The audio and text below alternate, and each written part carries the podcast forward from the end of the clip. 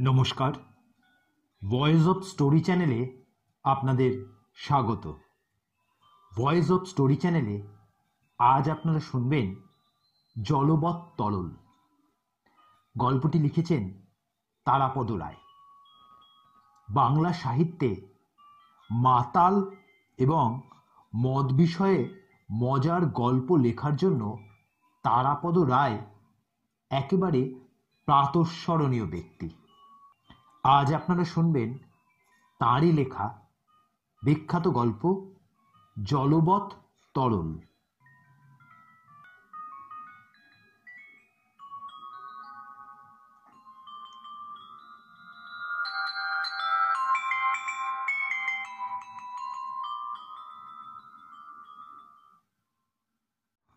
পরপর কয়েক সপ্তাহ ধর্মকর্ম করে ধর্মকথা আলোচনা করে যথেষ্টই পুণ্য সঞ্চয় হয়েছে।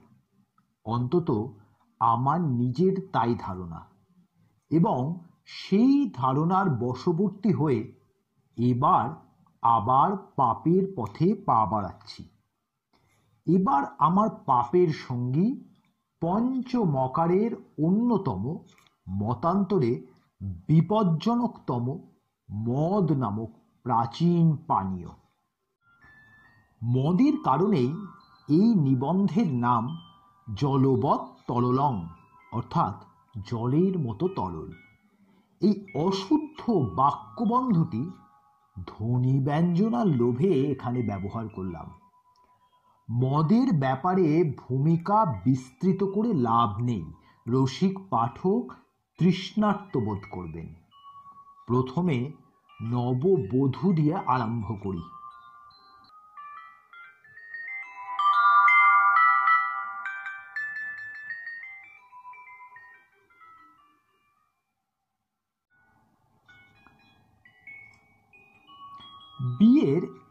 মাসের মাথায় নববধূ অভিযোগ করলেন, তার স্বামী নিত্য মদ্যপান করে বাড়িতে আসেন। ব্যাপারটা তার খুব খারাপ লেগেছে। প্রসঙ্গত উল্লেখযোগ্য যে, বিয়ের আগেও মোটামুটি প্রায় এক বছর কাল উক্ত নববধূ তার স্বামীর সঙ্গে প্রচুর প্রেম করেছেন। সুতরাং তাকে প্রশ্ন করা হলো বিয়ের আগের বারো মাস, তারপর বিয়ের পরে এই এক মাস হয়ে গেল। এর মধ্যে আপনি মোটেও টের পাননি যে আপনার স্বামী মদ খান। নববধূটি সরলভাবে জবাব দিল, না, আমি একেবারেই টের পাইনি। শুধু এই দুদিন আগে সন্ধেবেলায় ঝড় জলের জন্য ও বাড়ি থেকে বেরোতে পারল না, তখন আমার কেমন সন্দেহ হলো। ও কীরকম অন্য দিনের থেকে একেবারে আলাদা, সেই হাসি খুশি ভাব নেই, ঠোঁটে গুনগুন গান নেই, খিটখিটে মেজাজ, কর্কশ কথা। সেদিন আর কিছু জিজ্ঞেস করার সাহস পেলাম না। পরদিন সন্ধেবেলাও যখন আগের মতো বাইরে থেকে বাড়ি এলো আবার সেই খুশি খুশি ভাব, গুনগুন গান। সাহস করে জিজ্ঞেস করলাম, ওগো, কাল কি হয়েছিল?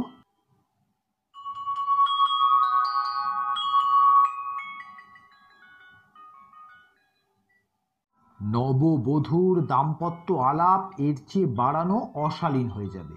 শুধু বলে রাখি, এই দুই সন্ধ্যার আপেক্ষিক তারতম্য নববধূ নির্মদ ও মদমত্ত স্বামীর পার্থক্য চমৎকার টের পেয়েছিল। শুধুই কি হাসি খুশি ভাব, ঠোঁটের ডগায় মধুর গানের গুনগুনানি? মদ মানুষকে আত্মপ্রত্যয় যোগায়। যদিও অনেক সময় সে প্রত্যয় অতি সর্বনেশে।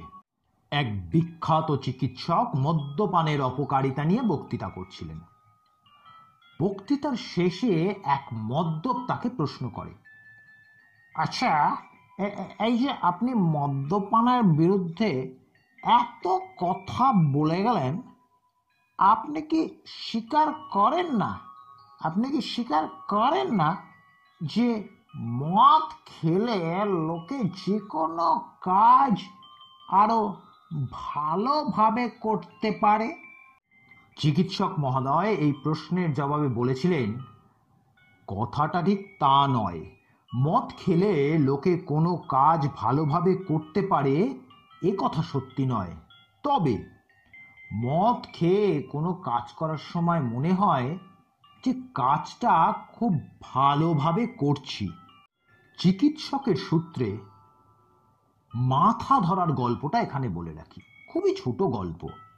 দুই মদ্যপের মধ্যে কথা হচ্ছে। প্রথম মদ্য দ্বিতীয় জনকে প্রশ্ন করল আচ্ছা ভাই, মাথা ধরার জন্য তুমি কি করো?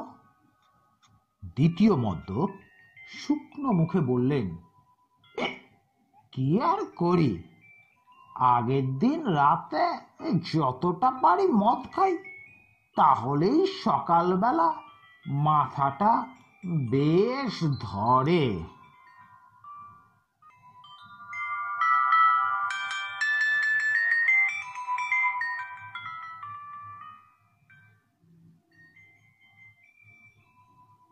মাতালদের এই প্রাতকালীন মাথা ধরার সাহেবী নাম হ্যাং ওভার মানে ঝুলে থাকা। এক প্রাতঃস্মরণীয় কথা সাহিত্যিক বলেছিলেন, যে মদ খায় সেই কখনো না কখনো মাতাল হয়। নয় সে মদের বদলে জল খায়। অনেক দিন পরে স্মরণ করতে গিয়ে উদ্ধৃতিটা একটু গুলিয়ে গেল মনে হচ্ছে, তবে কথাটা এই রকমই। এই কথাটাই একটু বাড়িয়ে বলা যায়। যে মদ খায় তারই কখনো না কখনো হ্যাং ওভার হয়। নয়তো সে মদের বদলে জল খায় কিংবা মদের সঙ্গে বেশি জল খায়। মদ বেশি খেলে বা অনঅভ্যস্ত লোক মদ খেলে পা টলমল করে। মাথা ঝিমঝিম করে, চোখে ধাঁধা লাগে, সব জিনিস ডবল ডবল দেখায়। টেবিলে একটা বোতল থাকলে মনে হয়, দুটো দুটো গ্লাস থাকলে মনে হয়, চারটে। এক যুবকের স্ত্রী সন্তান হতে প্রসূতি সদনে গেছে। প্রথম সন্তান আনন্দে, উত্তেজনায় স্ত্রীকে হাসপাতালের ভেতরে পৌঁছে দিয়েই যুবকটি পাশেই একটা বারে মদ খেতে গেছে। কয়েক ঘণ্টা বাদে মদ খাওয়ার সাঙ্গ হলে স্থলিত চরণে প্রসূতি সদনে পৌঁছে সে সুসংবাদ পেল। তার স্ত্রী নিরাপদে প্রসব করেছে। প্রসূতি সদনের জমাদারকে দুটো টাকা বকশিস দিয়ে সে জানলার ফাঁক দিয়ে উঁকি দিয়ে দেখতে পেল।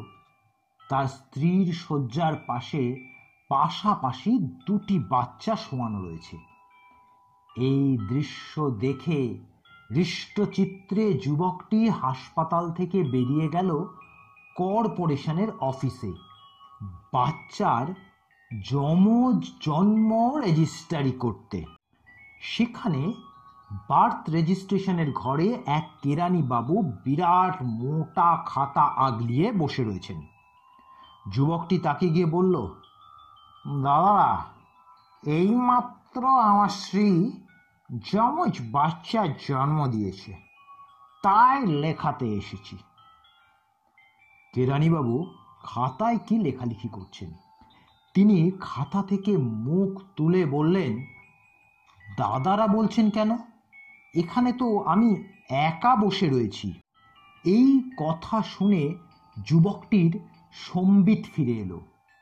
পিছন ফিরে দাঁড়িয়ে কেরানিবাবুকে বললেন, বাবা আগেই লিখবেন না।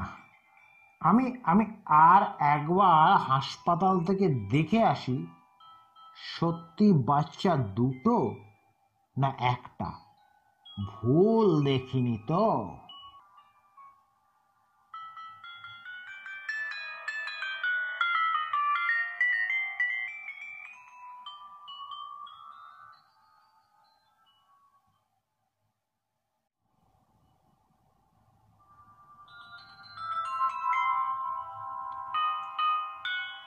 মাতাল ও যমজ বিষয়ে আরও একটি বিখ্যাত গল্প আছে। দুই যমজ ভাই একদিন ঠিক করল তারা কোনো এক মাতালকে বেছে তাকে নিয়ে একটু মজা করবে। সেদিন সন্ধ্যায় তারা দুজনে একই রকমের পোশাক পরল, একই রঙের টাই, মাথার চুলের সিঁথি একইভাবে আঁচড়ানো। দুজনে এক পানশালায় গিয়ে দরজার কাছে টেবিলে বসল এবং সামান্য পান করতে লাগল। অল্প কিছুক্ষণের মধ্যে এক মদ্য, তখন তার টলটলামন অবস্থা। কিছু আগেই আশেপাশে কোথাও সে যথেষ্ট পান করেছে। বারের মধ্যে ঢুকেই এই দুজনকে দেখে সে থমকিয়ে দাঁড়াল। তারপর দু হাত দিয়ে চোখ কচলিয়ে খুব সন্তর্পণে পাশের একটা টেবিলে গিয়ে একটা পানীয় নিয়ে সাবধানে ও ধীরে পান করতে লাগল এবং সেই সঙ্গে এই ভাতৃযুগলকে খুব সন্দেহের দৃষ্টিতে পর্যবেক্ষণ করতে লাগল। কয়েক মিনিট এরকম চলার পর যমজদের মধ্যে একজন উঠে সেই মদ্যপের টেবিলে গিয়ে বলল, দাদা আমরা সত্যি যমজ। আপনার তেমন নেশা হয়নি যে ভাবছেন ডবল দেখছেন। লোকটি চিন্তিতভাবে দুই ভাইয়ের দিকে আবার তাকালো। তারপর খুব ঠান্ডা গলায় বলল, সত্যি বলছেন? আপনারা চারজনই যমজ?